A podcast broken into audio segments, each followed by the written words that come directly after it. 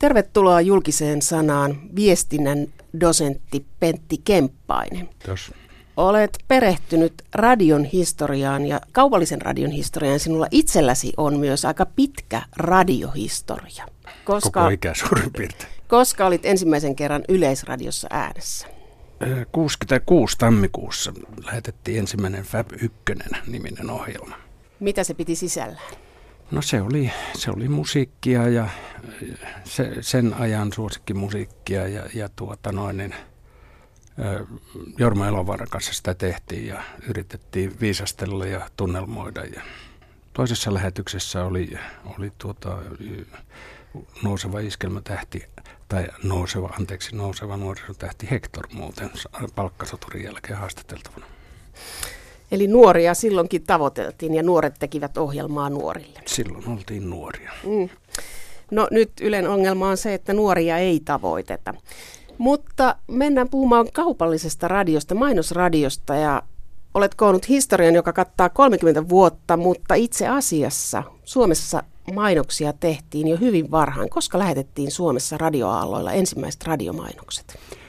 Itse asiassa niitä lähetettiin niin kauan kuin radio Suomessa on ollut, koska erinäköiset pikkuradiot eri puolilla Suomea, jotka alkoivat toimintaansa, niin yrittivät saada myös jonkunnäköistä tuloa, että saisi ostaa radioputkia. Ja, tol- ja siellä oli erinäköisiä mainosyritelmiä. Ensimmäinen oikea mainosradio, jota voidaan sanoa, oli Radiola Helsingissä vuonna tuhatyhdeksänsataakaksikymmentäneljä.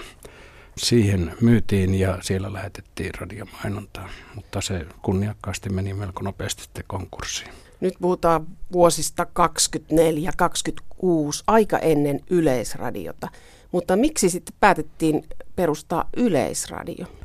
Mä uskon, että se oli, varmaan ajat oli sellaiset, että halu, haluttiin niin kuin poliittisestikin yhtenäinen ääni tälle uudelle tutkimattomalle viestinnän alueelle, mutta siinä oli ihan teknologinenkin syy, joka kaikkiaan ajoi kaikki Euroopan maat tällaiseen julkisen palvelun Yleisradion monopoliin. Eli kun lähetykset oli pitkillä aalloilla ja keskipitkillä aalloilla, niin ne tavallaan ne kuuluivat niin kauas, että, että tuota, ne kuuluivat rajojen yli ja tällä lailla pyrittiin, jos siellä olisi ollut suuri erinäköistä harrastelijoiden floora lähettelemässä lähetyksiä sinne ja tänne, niin se olisi ollut aikamoinen sekamelska koko ääniradio tuota pikaa, niin kuin kävi muuten Amerikassa, mutta sitten siellä pantiin jö kaksikymmentäluvulla ja sen jälkeen annettiin toimiluvat, tosin kaupallisessa systeemissä, mutta kuitenkin tiukan toimilupa myöntämisen pohjalta ja siellä edettiin sitten säädetyssä järjestyksessä. Muistan kauan sitten oppikirjoista lukeneeni, että radion alkuun on vaikuttanut Euroopassa se, että radio pidettiin myös niin vahvana välineenä, että se piti olla valtion hallussa. Onko tämä legenda? Varmasti joo. Siis tota, Hitler piti erittäin tärkeänä radiota ja, ja tuota, kaikki valtiopäämiehet puhuivat radiossa ja kertoivat kansalle mie- näkemyksensä radion kautta. Se, se oli aikaa ennen televisiota. Radiolla oli television tehtävät. Ja se on ollut pelottavan vahva väline yksityisissä käsissä. Mutta kuinka kauan Suomessa sit kesti sellaista aikaa, että ei edes haaveiltu mainoksista tai mainosradiosta?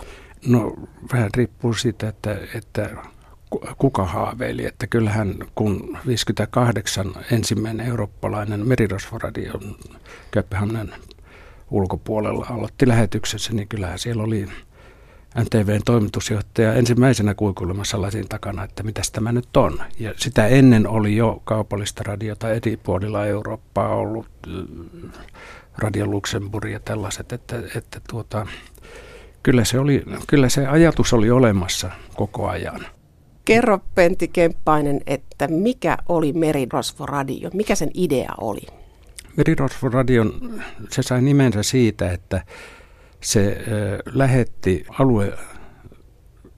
aluevesirajojen ulkopuolelta ohjelmaa, joka, joka sitten tietystä romanttisista ja nuorisokulttuurillisista syistä niin tuotana, niin saavutti aikamoisen kulttimainen hyvin monessa paikkaa. Siis tämä Radio Merkur tuolla Kööpenhaminan ulkopuolella oli ensimmäinen ja sitten sen jälkeen tuli samalta laivalta alettiin lähettää Ruotsi, Skåne, ja sitten se, mikä Pohjoismaissa ratkaisi erityisen paljon, oli Radio Nord, joka kuusikymmentäyksi aloitti Tukholman ulkopuolella, koska se tuli suoraan ruotsalaisten päättäjien nenän alle.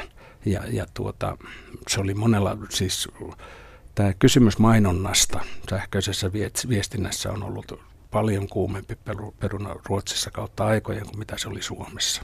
Eli nuorisomusiikkia lähetettiin aluevesirajojen ulkopuolelta ja sit siihen sai laittaa mainoksia ja se oli laitonta toimintaa, vai oliko se laitonta, kun se oli alu- aluevesirajojen ulkopuolella? No, ei, niin. Se tavallaan oli olemassa kansainvälisiä sopimuksia, joiden puitteissa sitä pyrittiin sitten lopettamaan, mutta ei se, ei se ottanut loppuakseen. Ja itse asiassa samalla kun Pohjoismaissa alkoi tämä merirosvoradiot, niin samalla pohjoismainen ministeriporukka alkoi istua ja sorvata yhteispohjoismaista lakia, jolla ne saataisiin upotettua, mikä sitten tapahtuikin. Dosentti Kemppaisella itselläänkin on myös kokemusta merirosvoradiosta. Juu.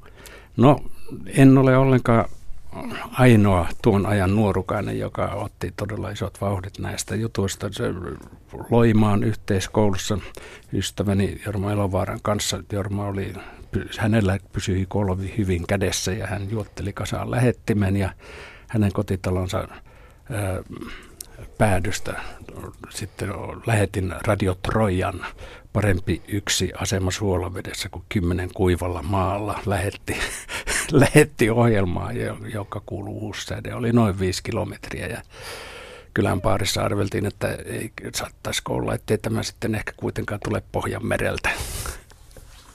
Kauanko radio pyöri? No monta viikkoa, voisiko monta kuukauttakin. Ja siitä sitten seurasi radioura. No jotenkin se kyllä, tar- oikeastaan mä sanoisin, että koska Varsinais-Suomessa kuuluu Radio Nord, niin kyllä se oli se kova juttu, mitä, mitä tuota, no, niin kuunneltiin ja mietittiin, että hei, että radio voi olla tämmöistä. Fiksummat kuunteli Radio Luxemburgia ja American Voicea ja tällaisia sitten yöaikaan lyhyiltä kesk- pitkiltä aalloilta, mutta... Mutta tuota, tämä Radio Nord, joka oli keskipitkillä, niin se oli, se oli kyllä varsinainen sukupolvielämys. Tämä, nämä radiot, Amerikan ääni, Radio Luxemburg, eh, Radio Nord, ne on suurten ikäluokkien tämmöistä nostalgiamuistoja nämä radiot. Mutta joo, mikä sitten hyydytti nämä merirosvoradiot? Mikä ne lopetti? Pohjo- Pohjoismainen lainsäädäntö. Ja ne saatiin lopetettua. kuusikymmentäkaksi astui voimaan laki, kaikissa Pohjoismaissa laki, joka sai lempinimen Lex Radio Nude, jolla, jonka tuloksena Radio Nude lopetti kuusitoista kuukauden toiminnan jälkeen. Siis Radio Nudekin kesti vain kuusitoista kuukautta.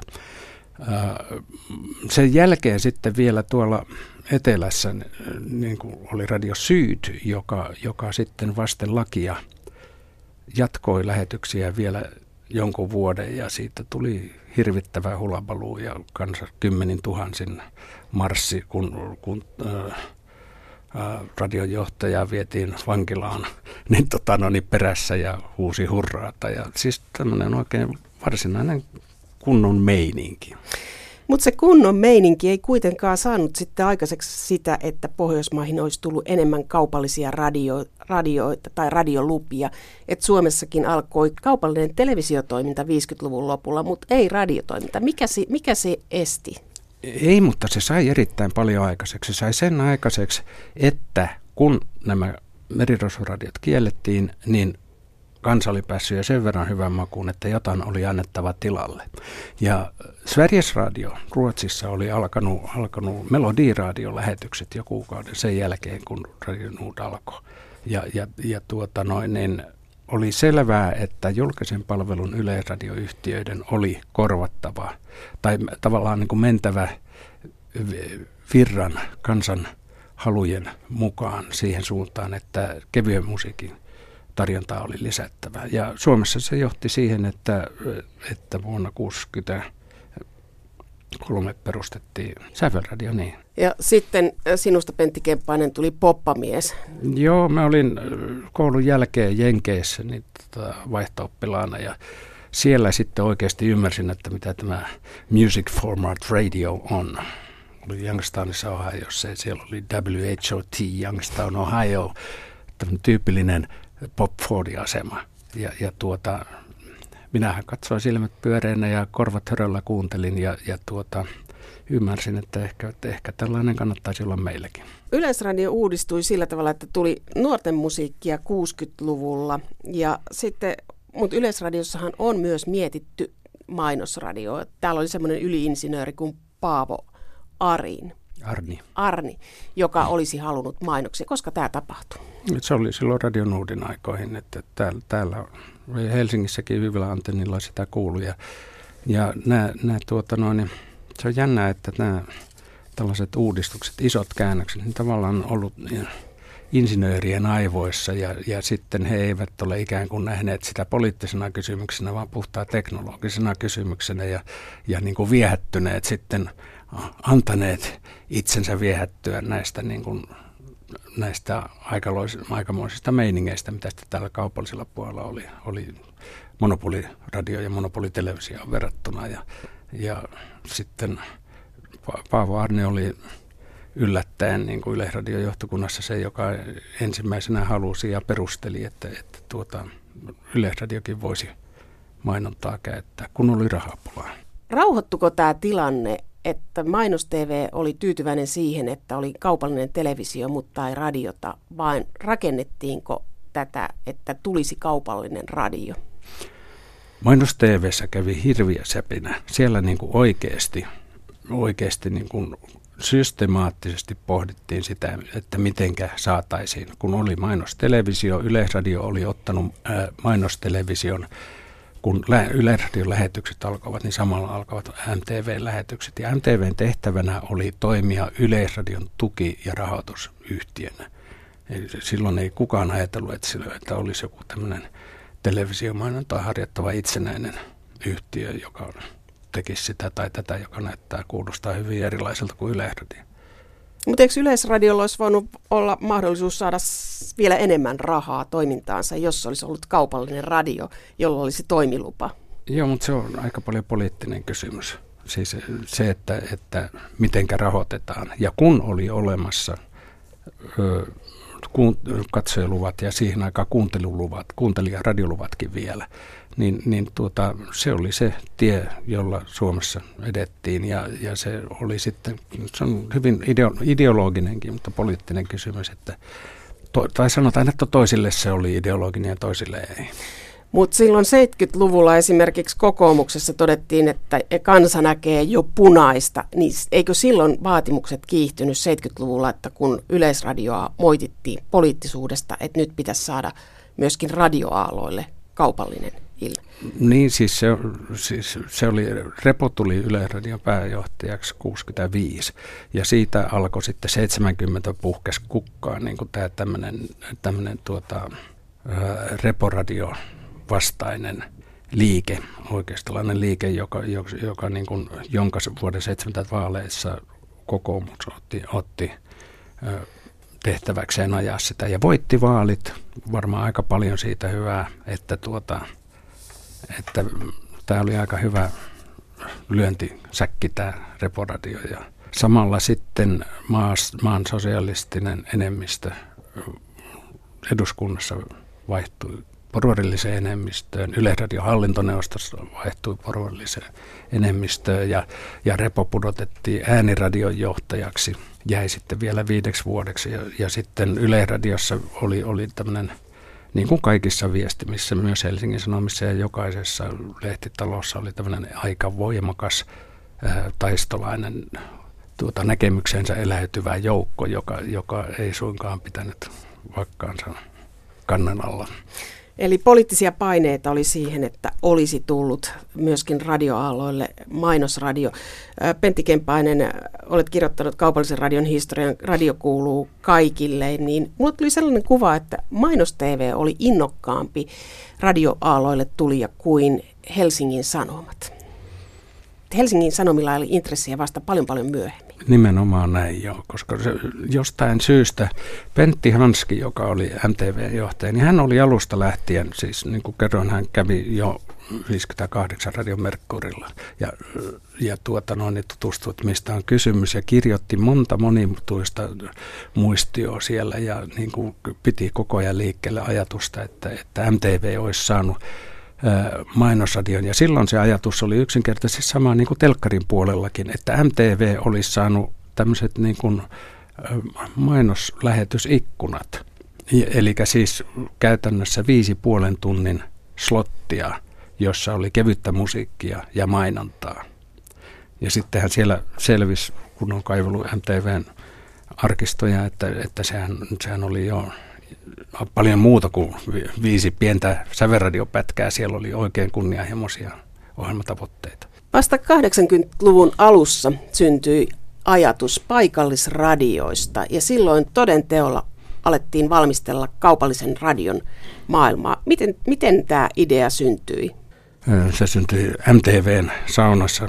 Siellä M T V:n Seppo Sisätön vieraana kävi kerran kuukaudessa taloudellisen tiedotustoimiston kakkosmies Sakari Kumpulainen ja elinkeinoelämän valtuuskunnan johtaja Johan Sipilä. Ja he miettivät sitten keskenään, että mitenkä, mitenkä tässä nyt pitäisi toimia, että saataisiin kaupallinen radio aikaiseksi. Tosin paljon muutakin viestintä liittyvää.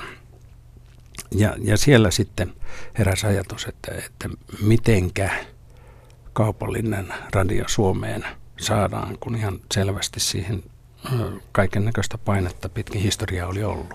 Mutta mulla tulee sellainen kuva, kun mä luin tota sun tutkimusta, niin että, että se paikallisradioiden synty, niin se ei ehkä mennyt ihan sillä tavalla kuin toivottiin, että tuli tämmöinen kotikutoiset paikallisradiot ja ne taajuudet oli niin alhaisia, että, että siellä oli pieni volyymi yleisöä ja mainosmyynti sakkasi heti aluksi. Siinä oli semmoinen ongelma, että kun siinä oli tämmöinen radio- ja tele- televisiokomitea oli miettinyt jo, ja tämä oli, se sitten teki niin kuin neljännen osamietintönsä ääniradiosta. Ja se osamietintö ö, ajoittui sillä lailla, että, että se oli siinä vuoden kahdeksankymmentäviisi alla justiinsa heppeimmillään tulossa. Ja, ja tuota paine kasvoi ja, ja tuota kansa alkoi kohista ja poliitikot vilkuilivat olkansa yli, että mitenkä tässä tehdään. Ja, ja tuota noin, niin tämä komitea sitten tavallaan niin kuin ehdotti, että Su- Suomessa tehtäisiin kaupallinen radio, mutta sen, sen asema olisi vähän samanlainen kuin muissa Pohjoismaissa. Eli siis ensinnäkin se ehdotti neljää tasoa, joissa oli lähiradio ja sitten ja aivan paikallisradio, joka oli tämmöisiä pikkukyläpurkkeja. Ja, ja tuota noin, niin että sitten olisi tämmöinen vähän voimakkaampi lähiradio, joka käyttäisi Yleisradion taajuuksia. Eli käytännössä Yleisradion lieveaikoja ulataajuuksista sieltä, mitä jäi yli.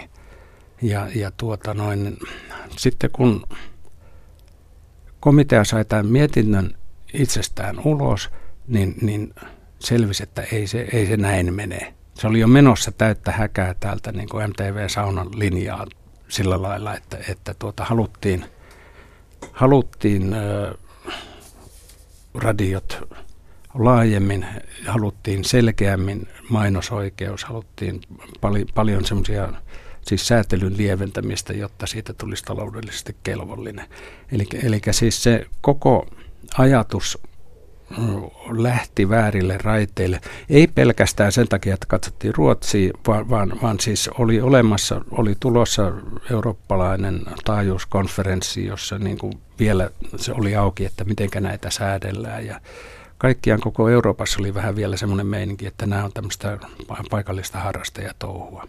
Niin, se lähti siitä ajatuksesta, että ne on harrastajatouhuja, että sen takia tämä oli alun alkaen, nämä päätökset oli linjattu sillä tavalla, että ne oli kannattamattomia. Kalle Kultala puki sanoiksi sen, että kuka jaksaa loputtomasti kuunnella paikallista kansanlaulua, että, että se oli se linja, mitä ajateltiin. Eli, eli siinä ei oikeastaan ajateltukaan, että se olisi ollut kaupallista, vaan että se olisi ollut harrastajamaista. Joo, samalla, siis Ruotsin mallin mukaan. Siellä oli tämä Nääradio, oli jo toiminnassa lähiradio, jossa, jossa oli lähiradioyhdistykset, jotka niin kuin itse asiassa hoitavat sitä toimintaa. Ja tämmöiseen lähiradioyhdistykseen kuuluisit kaikennäköistä paikallista poppoota, seurakuntaa ja urheiluseuraa ja, ja mitä kaikkea, jotka niin kuin jakoivat lähetysajan keskenään. Ja lähetysaika oli muutama tunti päivässä parhaimmillaan, ehkä muutama tunti viikossa joissain. Ja, ja tuota, se oli oikeasti harrastaja ja tällainen kansalaistoimintaa. Siitä syystä ei sit ilmeisesti annettu lupia paikallisille sanomalehdille eikä M T V:lle, mutta sitten Helsingissä sai Elävän musiikin yhdistys ja syntyi Radio City. Ja ensimmäinen radiolähetyshän oli Radio Lakeuden, mutta kun Radio City aloitti, niin silloin myöskin Yleisradiossa vähän jännitettiin. Miltä se tuntui täällä, Pentti Kemppainen? Olit töissä Yleisradiossa, kun Radio City aloitti.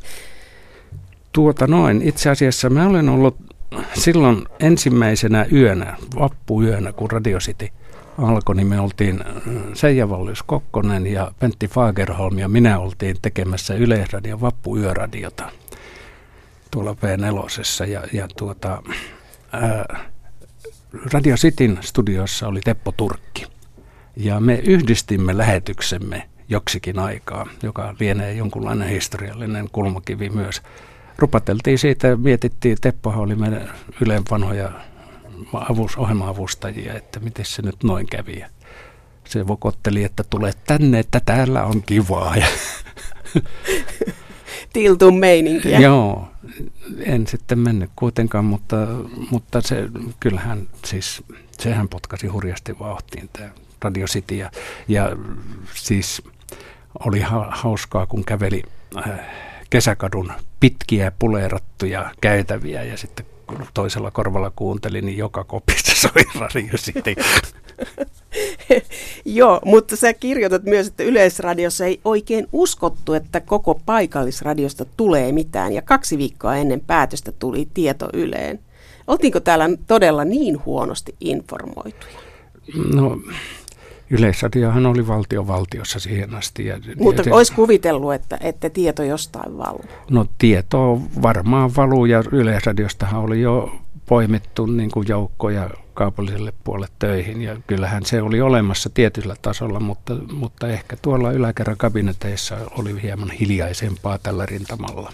Paikallisradiolla ei kuitenkaan pitkään mennyt kovin hyvin. No se, niin, sitten siinä kävi niin, että tuota... Ensinnäkin se oli, se oli pulmallista ja se oli aikamoista jänkkäämistä, että, että kun selvisi, että tämä ei ole mikään niin kuin kultakaivos tai kaupalliset radiot, että pistää, pitää jostain saada rahaa ja, ja tuota noin, niin rahaa saadaan sillä, että saadaan yleisöä ja saadaan mainostajia, jotka uskovat, että, että tuota noin, niin tähän kannattaa sijoittaa. Ja, ja tuota... Ensinnäkin radiomainonta oli aivan uusi juttu mainostajille, se ei ollut mitenkään helppoa ja ensimmäinen vuosi sitä ei ollut edes budjetoitu ja, ja siitä tuli tämmöinen ensimmäinen köyhyyskuoppa sitten. Ensimmäiset rahat käytettiin ja sitten ne loppui. Siinä oli enemmän idealismia kuin kaupallista ajatusta ja palkat juoksi kuitenkin koko ajan. Ja sitten yksi, mikä tuli keskustelun alle, tuli se, että että oli tämmöinen ennalta arvaamaton joillekin, että musiikin soittaminen maksaa. Että seitsemänkymmentä prosenttia lähetysajoista oli yleensä musiikkia ja grameksi ja teostomaksut oli maksettava. Siitä tuli verinen vuosien mittainen taisto, johon kaatui monta paikallisradioa. Ja, ja tuota, oikeastaan aivan viime vuosina se on vasta sitten oikeasti mennyt jenkoilleen tämä musiikintekijä oikeuskorvausjutut. Mutta se, kaikkihan oli sitä mieltä, että tietenkin muusikolle pitää maksaa, Mut, mutta tota noin, kun, ne, ö, kun se maksuperuste tavallaan oli Yleisradion monopoliajan lähtöä. Eli Yleisradion hinnoilla jouduttiin soittamaan musiikkia, niinkö se meni? No ei nyt ihan, mutta sanotaan, että se vertautui siihen.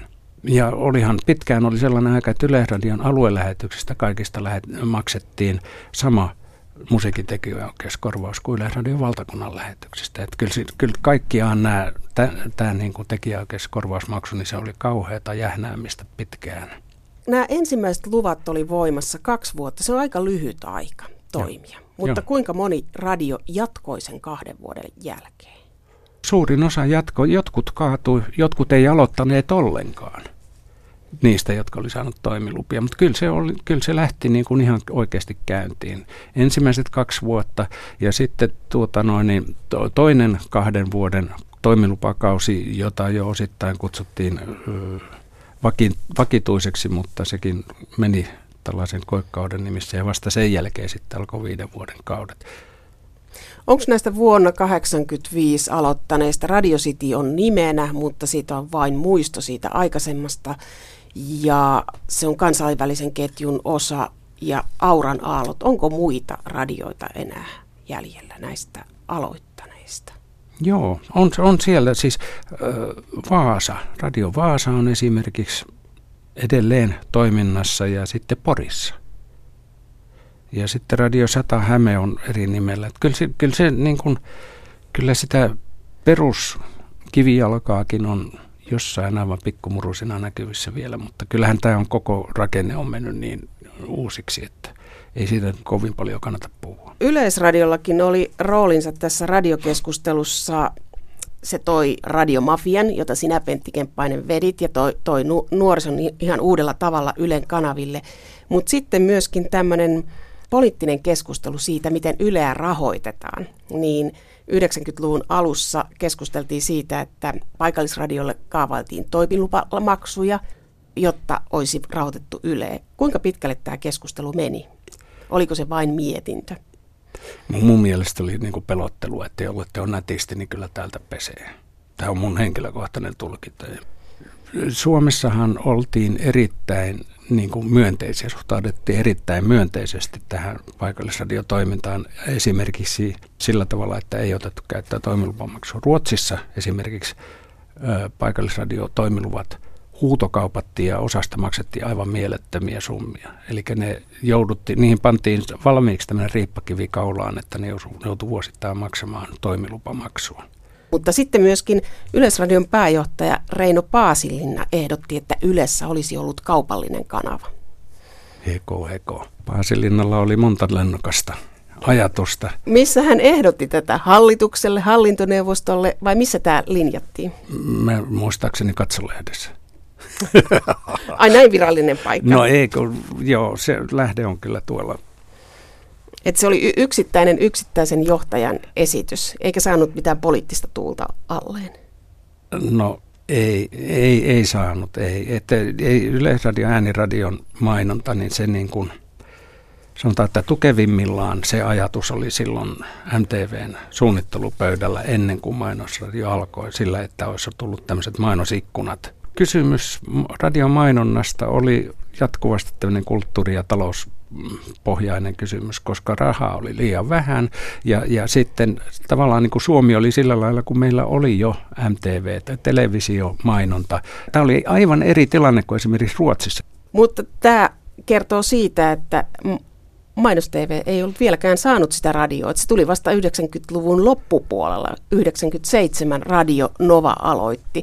Miksi tämä, nämä pidettiinkö Helsingin Sanomat ja mainos-T V tarkoituksella näin pitkään radiotoimilupien ulkopuolella?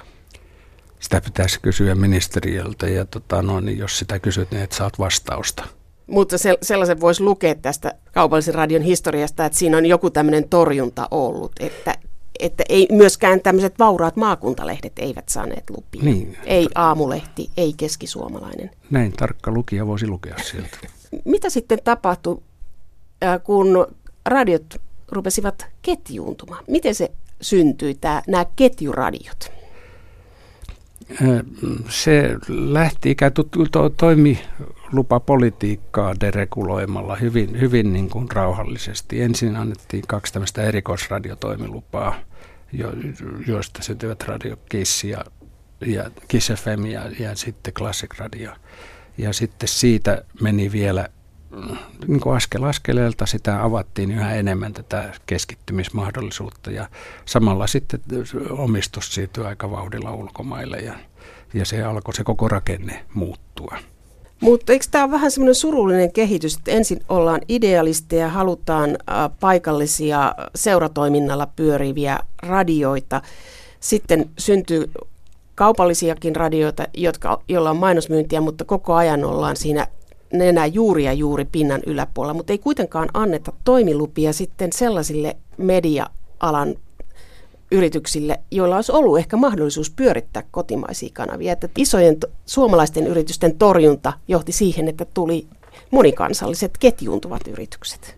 Itse asiassa kun mä kirjoitin tätä kaupallisen radion historiaa Suomessa, niin tuota, mä siellä jossain kohtaa itsekin vasta kekkasin, että hemputti vieköön. Tämähän on ihan suoraan mun väittäristä. Mä olin kirjoittanut vuosituhannen vaihteessa väitöskirjan tuota, julkisen palvelun yleisradioiden kanavauudistuksista Pohjoismaissa, siis pohjoismaisen vertailu. Ja siellä mulla on yksi semmoinen niin kuin diagrammi, jossa, jossa, jossa mä puhun niin kuin logiikoista, että on kaupallinen logiikka, kulttuurilogiikka, taloudellinen logiikka ja, ja tota, sitten teknologinen logiikka. Ja, ja tuota, nuolet, jotka siirtyy, sit, nämä on niin kuin vasemmalla pinossa ja, talo, ja teknologinen logiikka pohjalla ja sitten nuolet, jotka siirtyy oikealle, jossa tulee niin kuin bum, tai taloudellinen logiikka. Se on just se, mitä on tapahtunut, että tämä, tämä niin kuin koko ajattelu, oikeastaan koko yhteiskunta, suomalainen yhteiskunta on mennyt sieltä niin kuin poliittisista perusteista ja varsinkin kulttuuriperusteista, niin puhtaasti taloudellisesti. Tämä on bisnestä. So what? Have fun. Öö, siis se vähitellen kasvovasta ymmärrys siitä, että, että, että tämä, jotta tämä pysyy pystyssä, niin tämä tarvitsee olla taloudellisesti kannattava. Hyvin alkuvaiheessa selvisi, että tämä ei ole kuitenkaan mitään kyläyhdistysjuttua, että vaikka, vaikka, niin kun, vaikka siellä nyt oli, se oli varsin kotikutoisen tuntusta joku Radiolakeuden lähetykset ja mukavaa. Ja edelleenkin paikallisradioissa, toimivissa paikallisradioissa on mukavia tämmöisiä paikallisia elementtejä. Niin kuitenkin se on se, se taloudellinen pohja, joka, joka pitää olla kunnossa, että, että tätä paikallisuuttakaan pystytään pitämään pystyssä. Mutta aika vähän on pelkästään paikallisia radioita, että toimii yhden kaupungin alueella. Miten sä määrittelet paikallisuuden? Et se aika nopeasti se määritelmä rupesi laajeneen, että talousalue. Ja sitten onko, onko niin kuin läänipaikallinen? Yleisradiollahan on kaksi, kaksikymmentä aluera- alueradioita. Mutta eivätkö nekin syntyneet vastapainona paikallisradioille? Helsingissähän oli Ylen aikana jo kymmenen vuotta aikaisemmin ja radio Nyland.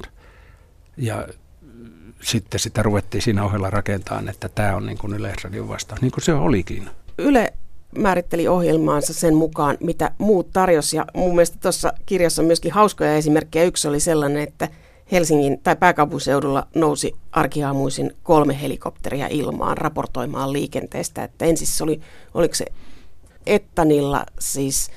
Vai Cityllä oli helikopteri ja sen jälkeen tuli Etanille Joo. ja Ylelle. Joo, ja Ylen, aikaiselle. Ylen aikaiselle. Kol- kolme helikopteria raportoi liikennettä väylillä.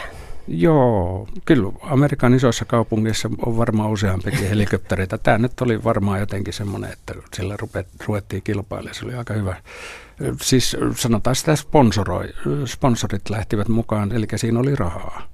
Siinä oli saatavissa rahaa ja sehän on aika näyttävää, että, että meidän helikopterikato nyt menee tuossa. Vaasassa on, Vaasa, Vaasan paikallisradio on säilyttänyt otteensa.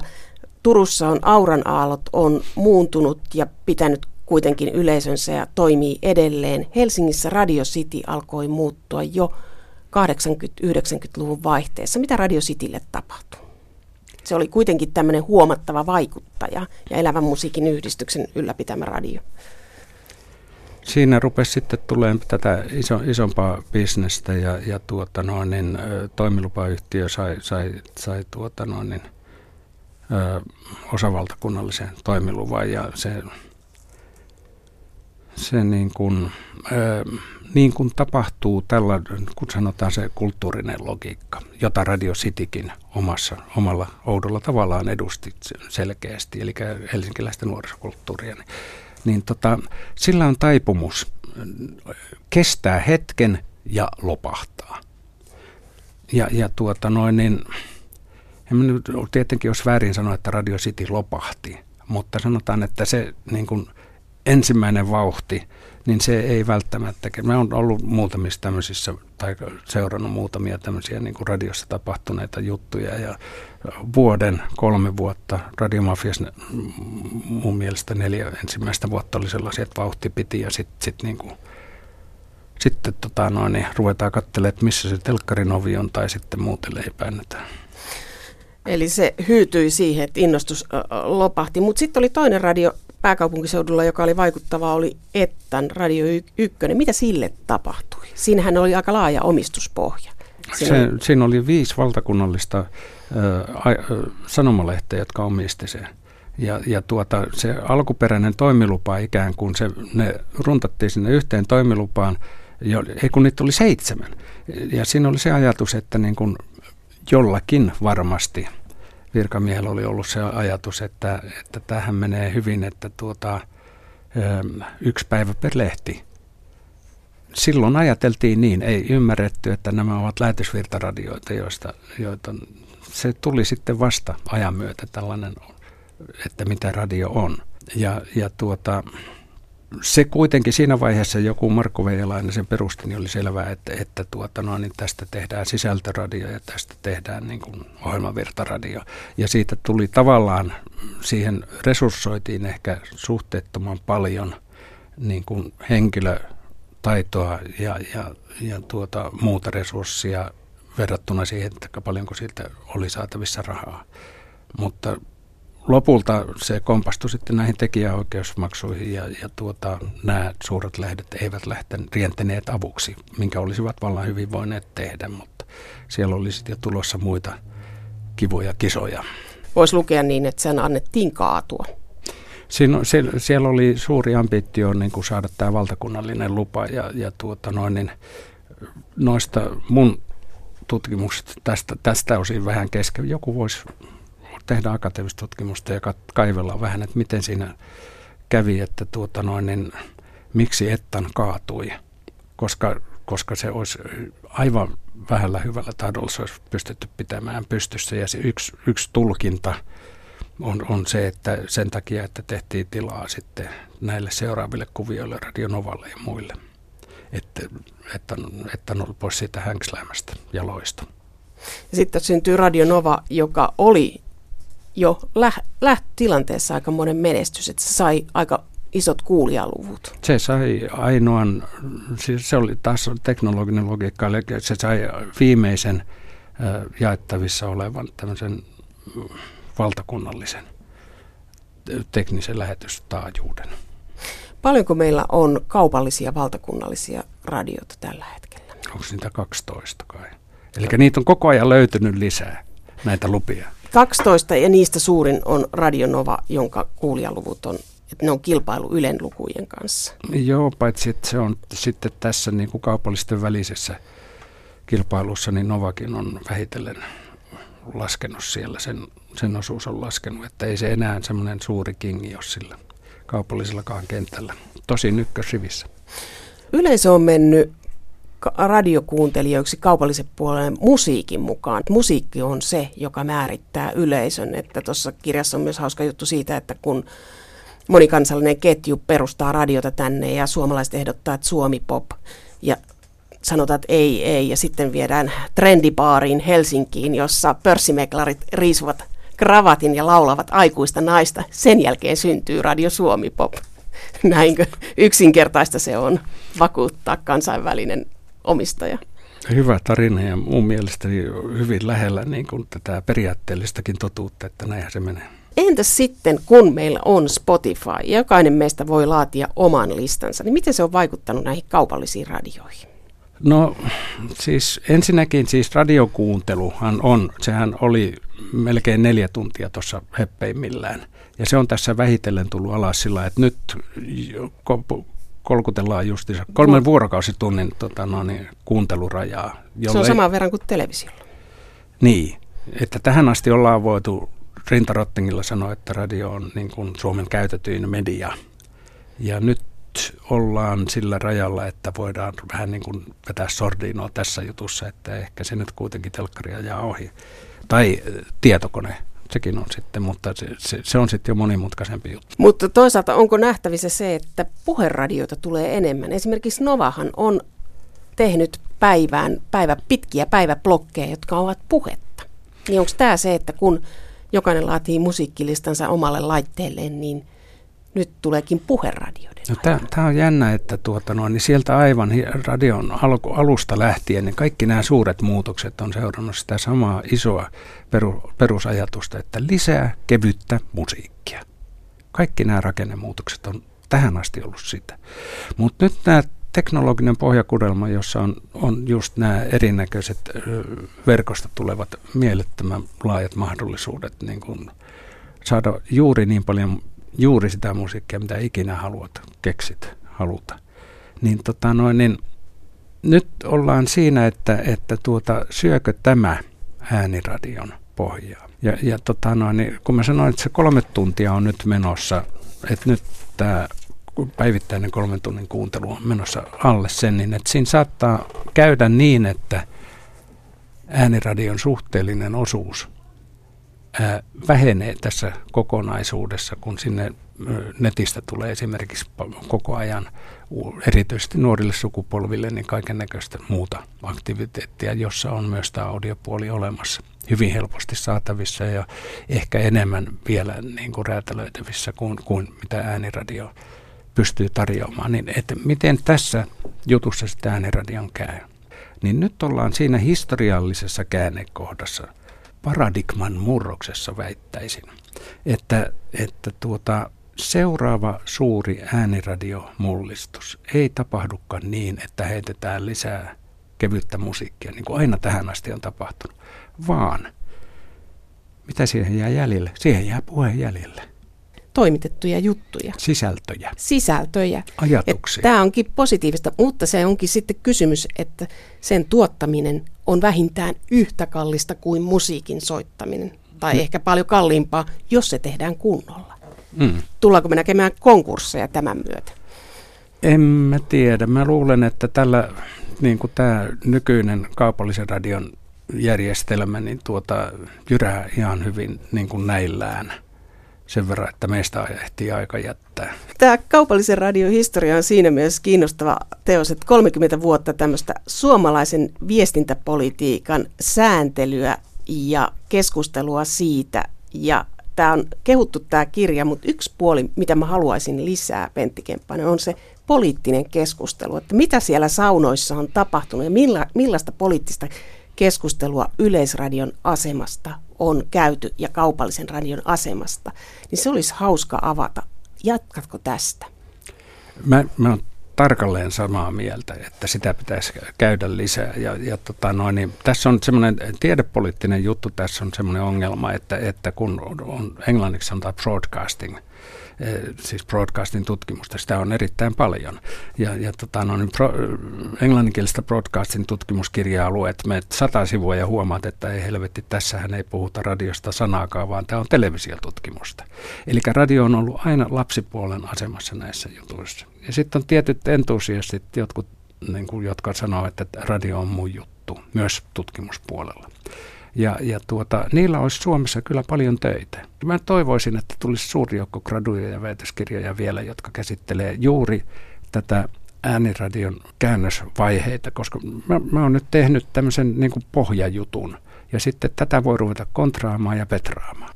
Mua kiinnostaisi kyllä vielä tehdä yksi kirja tämän jälkeen. Oikeastaan tämän jälkeen mulle nousi siis kiinnostus siihen, että mä haluaisin kirja, kirjoittaa kirjan, joka on suomalaisen ääniradion tulevaisuus, jossa niin kuin katsottaisiin sekä, sekä Ylen kannalta että, että kaupallisten kannalta ö, sitä, että mitenkä tästä uudesta teknologisesta tilanteesta päästään eteenpäin niin, että radio radiona, viestimenä, välineenä säilyy.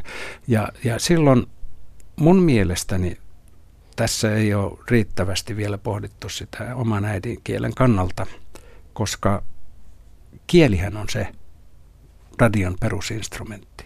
Suomalainen kuuntelee suomenkielistä radioa.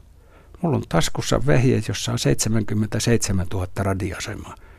en mä niitä kuuntele, en mä kuuntele brasilialaista paikallisradioa sieltä.